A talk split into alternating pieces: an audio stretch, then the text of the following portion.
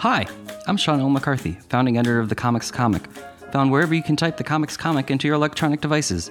Welcome to Last Things First, the show that asks comedians about the historic lasts and firsts in their lives as their comedy careers have blossomed, from young people with dreams to adult people living those dreams, or still dreaming. Questions both big and small are asked and answered. It's hopefully both amusing and illuminating.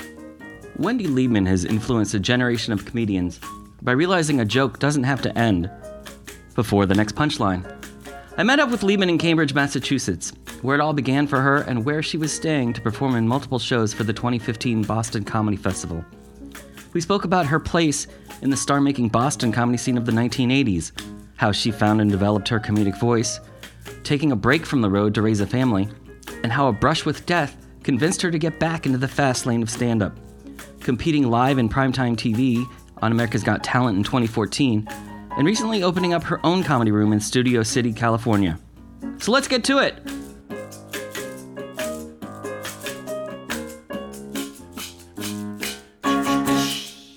All right, so Wendy Liebman, thank you for letting me hang out in between tour stops for you. Thank you for having me in this hotel lobby. Well, this is the life of a comedian is being on the road. I have spent about 20 years um, collecting shampoo and soaps, and we just moved. And I have to tell you, I donated a, a barrel of soap and shampoo to a women's uh, home because I had I didn't want to move it with me. I kept some, but I mean, I literally had like a trunk full of um, sundries. Were you keeping them because you're a hoarder or for sentimental value? I'm not so much of a hoarder. I am kind of a whore.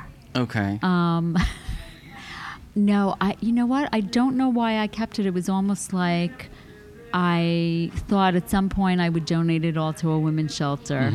Um, because I don't use, I didn't use it. I just maybe some of the soaps, okay. but um, yeah, I've been traveling for about 20 years. Your story, I, I'm I'm anxious to talk to you because your story has two beginnings. Okay. Well, when we the last time we saw each other, as you were just uh, reminding me, was in the summer of 2014 when you were on America's Got Talent. That's right. I was a semifinalist. You were Howard Stern's pick. I was his wild card. That's what my husband calls me now, the wild card. But can I just tell you something real about that? Sure. Like, first of all, I did the show for uh, about three reasons. And one of them was because I wanted to meet Howard Stern. Ah. Because I am such a fan. Okay. I know he's controversial, blah, blah, blah, but I just think he's a comedic genius. And, uh, even though I was his wild card pick, Mm-hmm. I never met him except to wave at him from the stage. Oh wow. And TV is so fucking phony. mm-hmm. Can I swear on here? Yeah. Okay. So I spelled it with a PH, both fucking and phony. Um, I, yeah, they, they pretended that he called me, Mhm. but it was really a producer that called me. Okay. But they had my reaction as if Howard Stern was calling me. So I never got to meet him in the end. Hmm. Mm, but I had a great experience. Um, the other reason, one of the other reasons I did the show was because my husband and I were hit by a drunk driver. Oh, my did I tell you this when I saw you? No, then? you didn't. We were hit by a drunk driver in December of 2013, and there were seven cars totaled. Ours was one of them, and there was one fatality, and it was the woman in the car right next to me. And had any of the variables shifted, it could have been me. Like we were almost in that lane, but we got out of that lane because we saw some kids up ahead who we thought were rowdy and we wanted to see what they were up to. So we got out of that lane so we could see them. Right. And in the end, some guy went, we were all at a stoplight, and in the end, some guy was going 90 miles an hour, and he like basically bowled into this line of cars. Oh my. And it was at that moment I had three thoughts. The first was get out of the car because we didn't know what was going on. The second was I should have eaten dessert because you never know when your last dessert When is going to be. right. And my third thought was I have to get back out there in the public. I had been doing comedy for 30 years at that point, and but I felt like I sort of disappeared because I took a little time off, not completely. Like I never Well, went. that's what I want to ask you about. yeah, I never stopped. Right. But I had been going in like the fast lane, and now I was moved over to the breakdown lane because I was raising two stepsons 90% of the time. And um, so it was at that moment that I realized I have to get back out there. My kids are grown up now. And um, so that was the second reason I did America's Got Talent. But you said there were three. Yeah, let me think of what the third was. The third was. Uh, For those of you listening, there were three. to to be in New York for 20 days so I didn't have to do laundry in California. No. I guess the so third those reason so was just accomplished.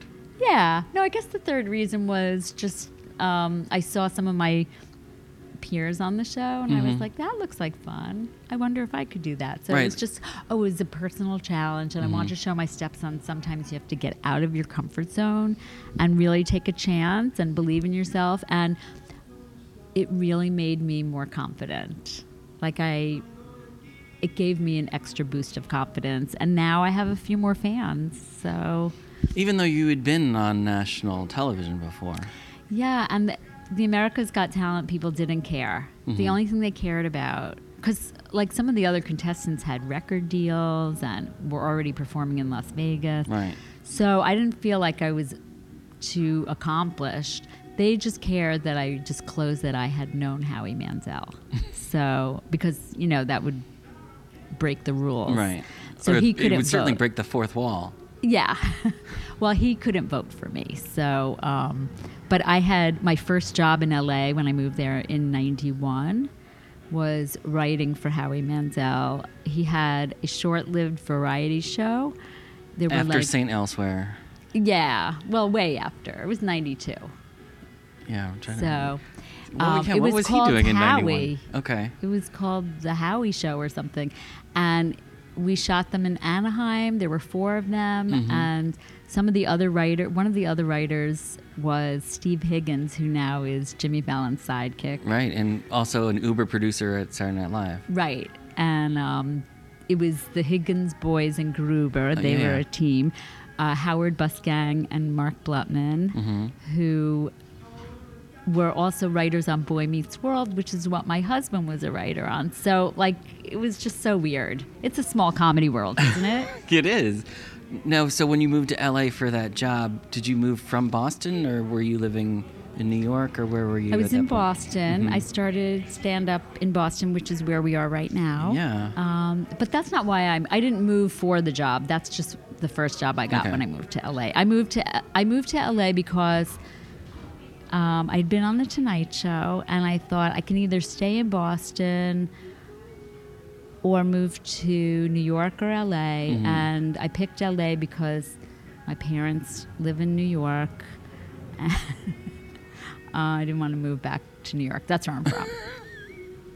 It's a it's a valid valid argument. I mean, Where I are you from? I know I'm not. I grew up interviewing in I grew up in Connecticut, Oh, and then after college, I decided to move out west to to be a newspaper reporter because I wanted to get as far away from where I grew up.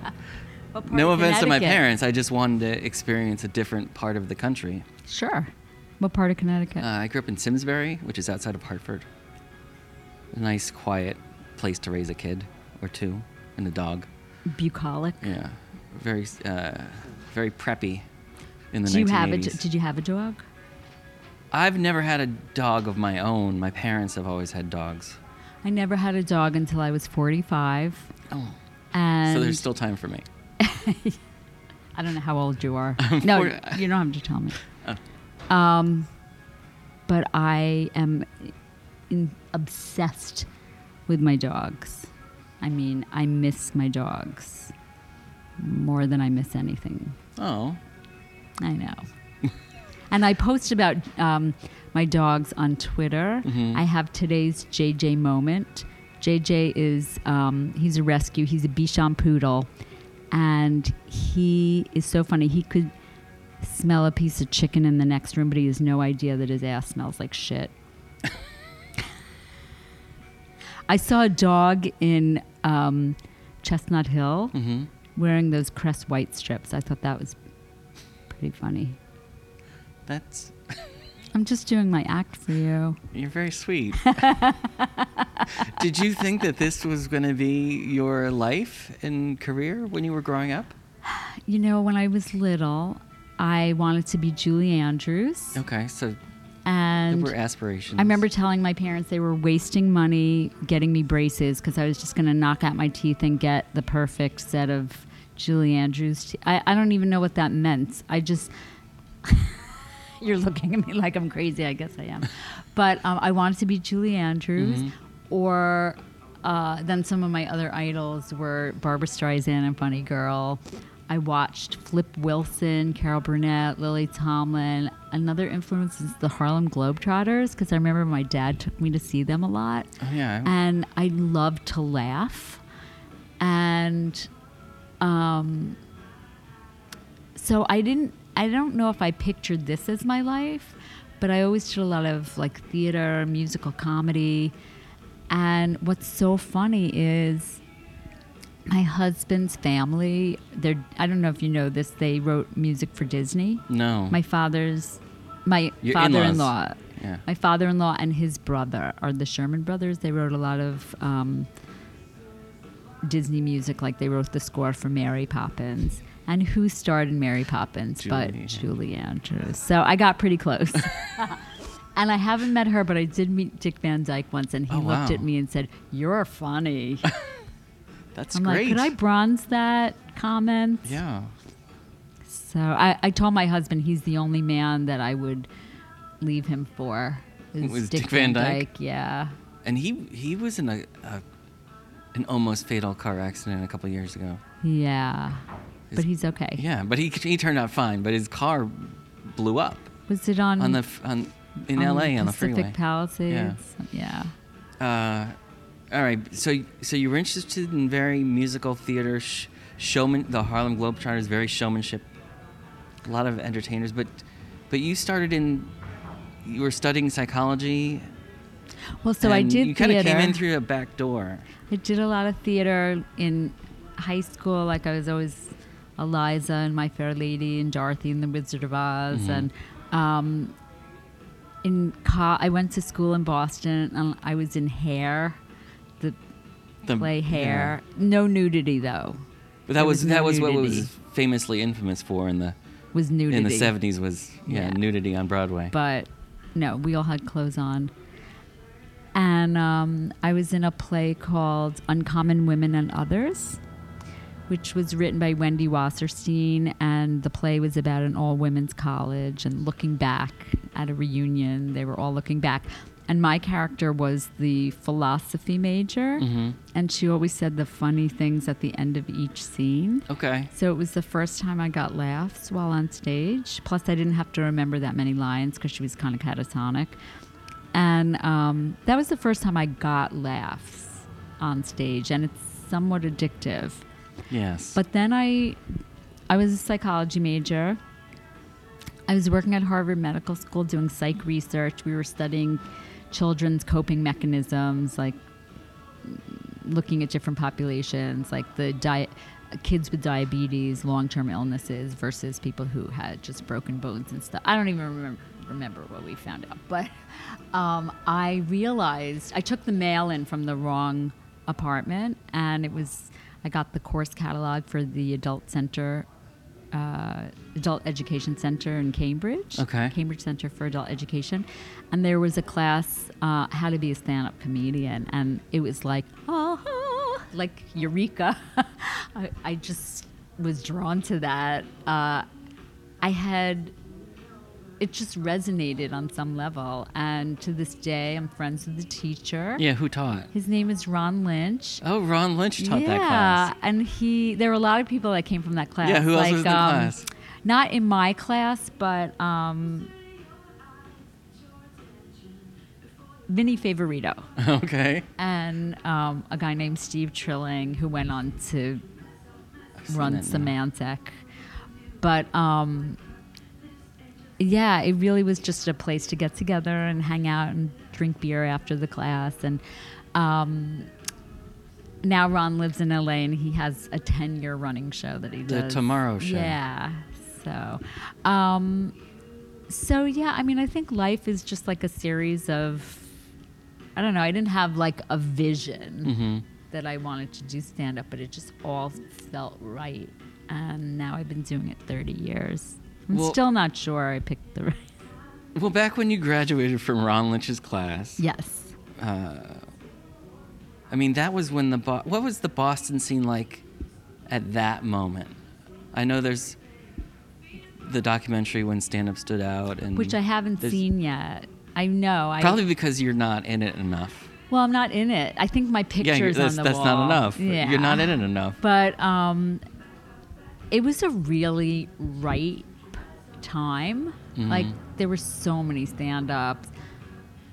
Great, like David Cross was here, Louis C.K. Okay, so Ron and I had a show in Central Square called. Um, it was a, a theater called Off the Wall Cinema Okay. and it was a movie theater. And at night, we ran a comedy show. Now, did he offer this to all of his students, or just? Oh Or no, just the good- just the good me. ones. Oh no, it was more like he just had a room there, and so. Like I took tickets for him. Okay. Like I worked it for him. And this guy walked in and he goes, What's the movie? And I said, Oh, it's a comedy show tonight. Mm-hmm. And it was a slow night, so I was like, Just come in. Like I didn't even charge him. Mm-hmm. And then he came back the next night and it was Louis C.K. And I didn't even have a camera back then, but I have a picture of Louis C.K. with hair on stage at Off the Wall Cinema.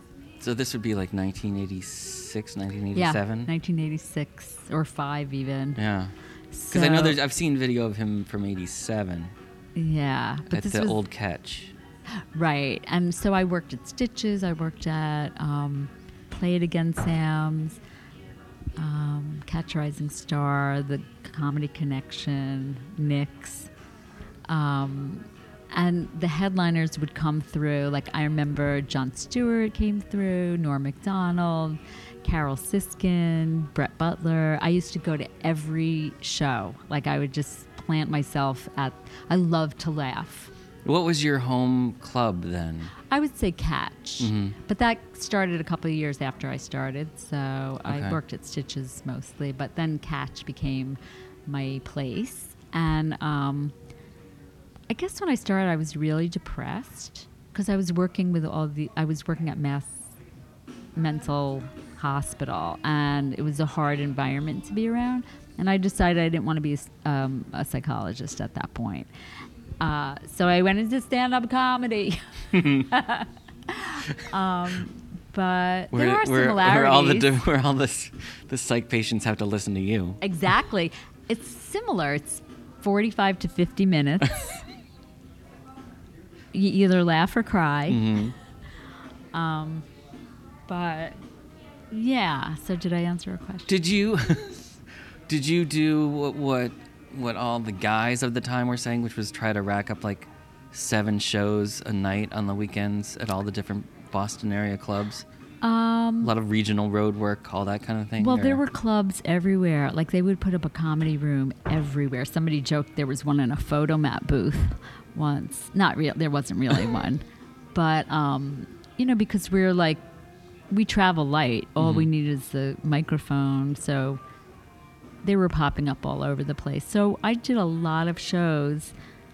Maybe not seven, but and I had a day job, so I had to get back to When did you make the switch and drop the day job? What was the turning point? So, I I guess six years in, mm-hmm. I entered a contest, the Johnnie Walker Comedy Competition, and um, Budd Friedman, who owns the Improv, and his wife Alix Friedman saw me, and they and Al, it was Alix who said to Budd, "She's funny," and so I won the Boston competition, and then they flew me to LA to be in the bigger competition, and a guy from the Tonight Show saw me at that show, and he booked me on the Tonight Show, and I guess it was probably a little bit after that. I was like, I, I, sh- I need to just take the leap of faith, and um,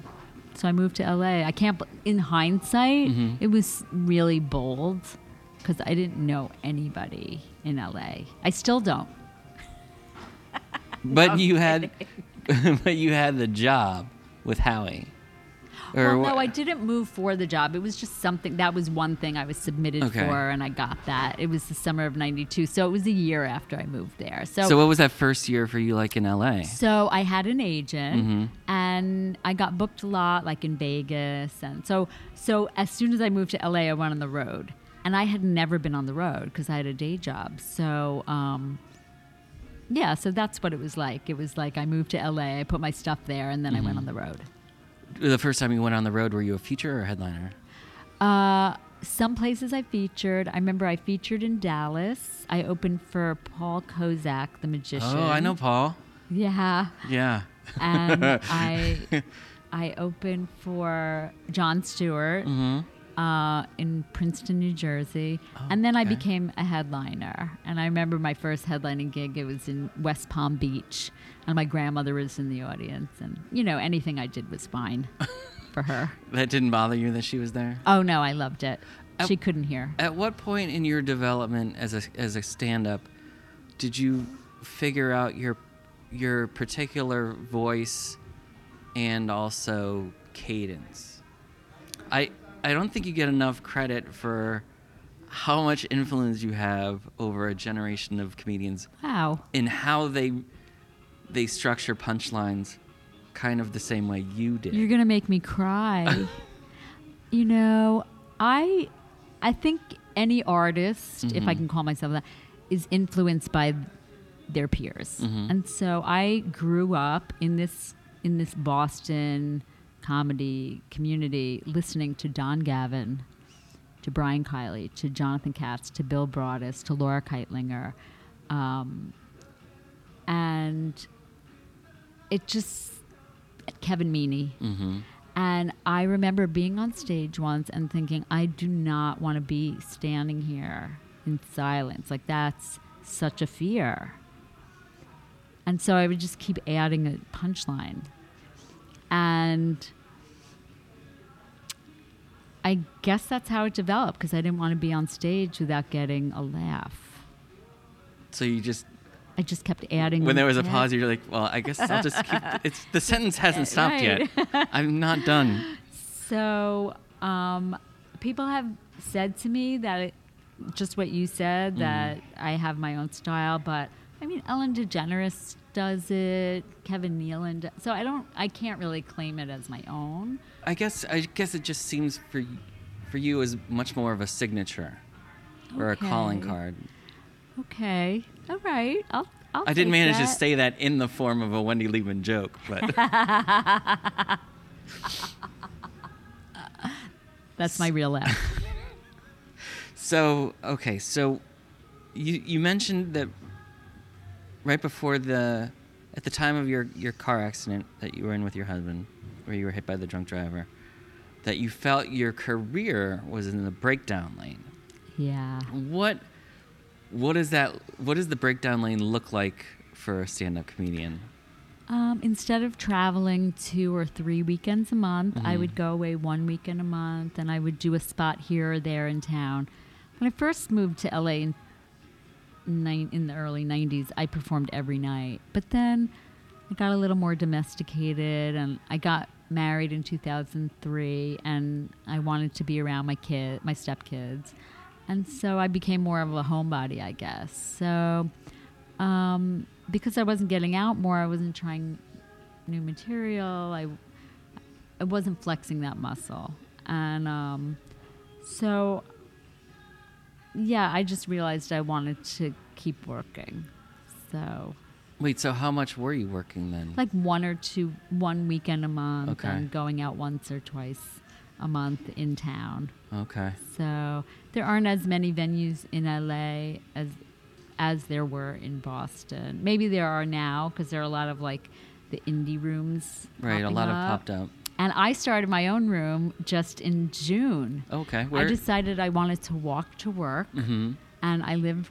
I lived up until last Tuesday. I lived in Studio City, Okay. and um, I had performed once at a restaurant called Vitello's. It's kind of famous because I don't know if you remember Robert Blake shot his wife or allegedly shot his wife after dinner once.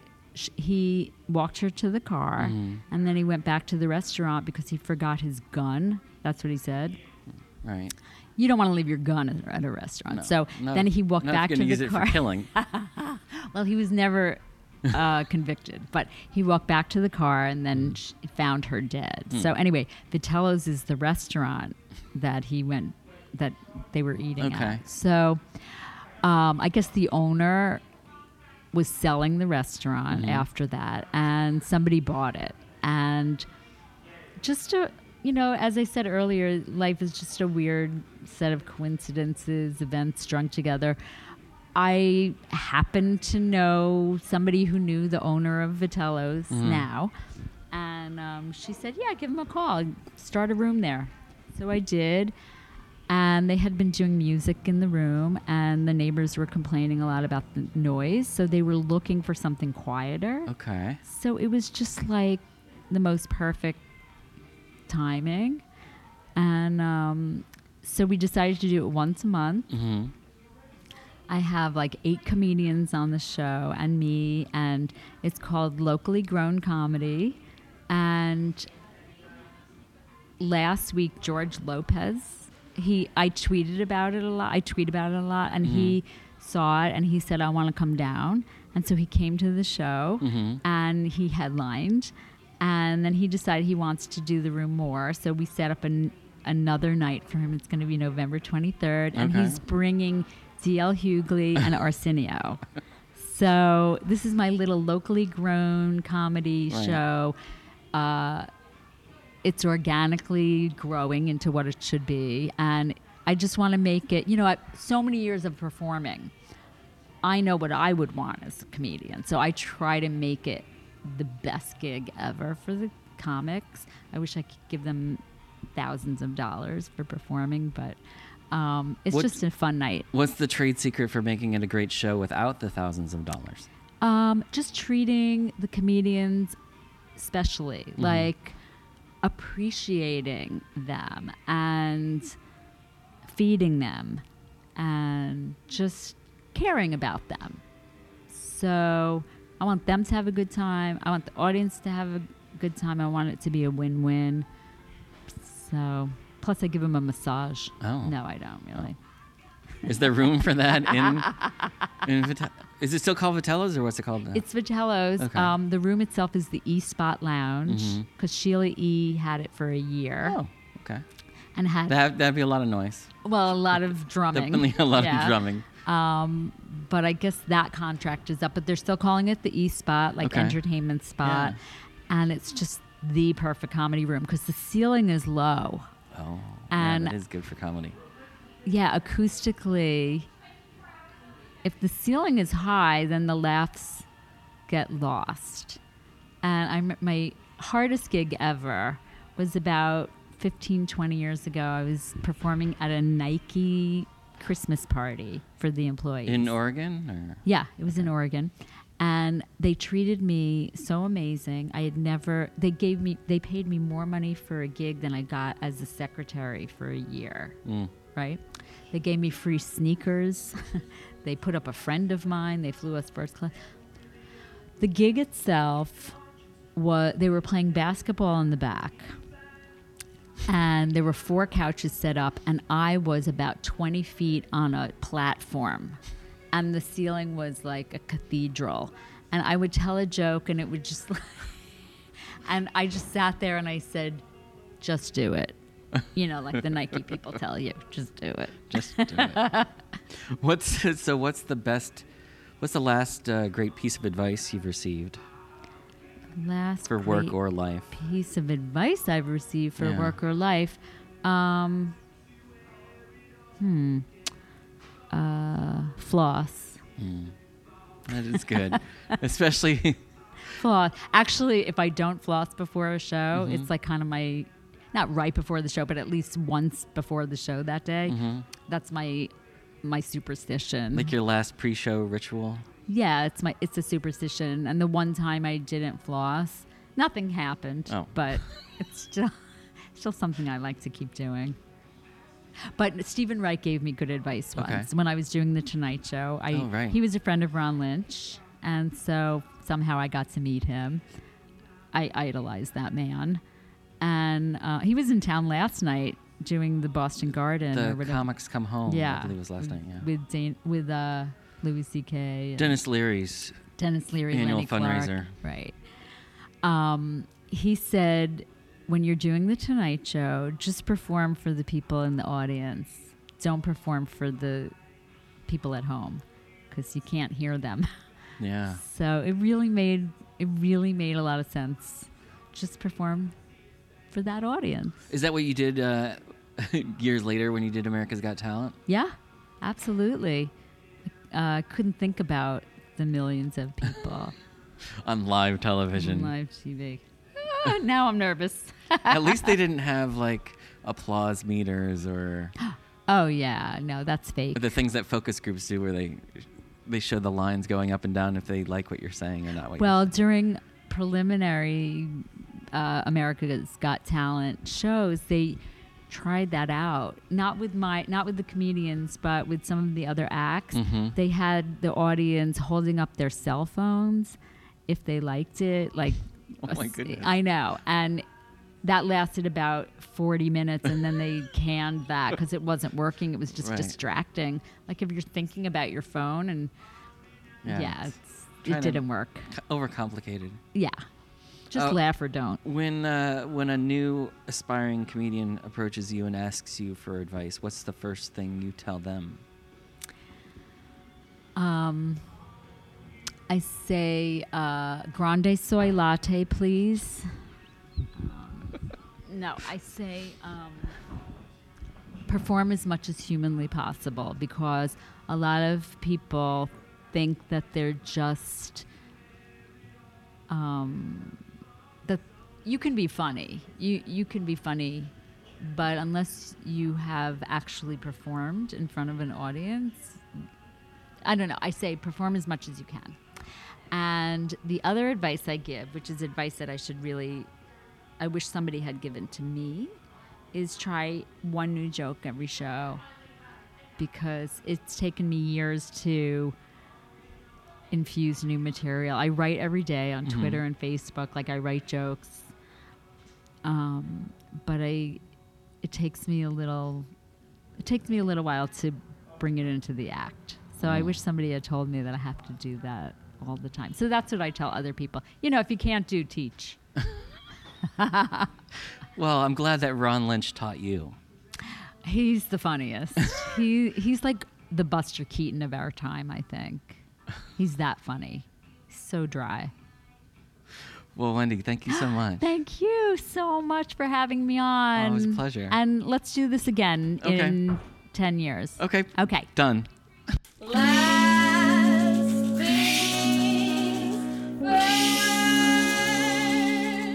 things first. This episode of the Comics Comic Presents Last Things First was produced by Alex Brazell at Showbiz Studios. Theme music by Camille Harris and Shockwave, logo by Giggle Chick. Please check out my website, thecomicscomic.com, for more interviews, reviews, and comedy news. Become a paid subscriber at patreon.com. I'm your host, Sean L. McCarthy. Thanks for listening.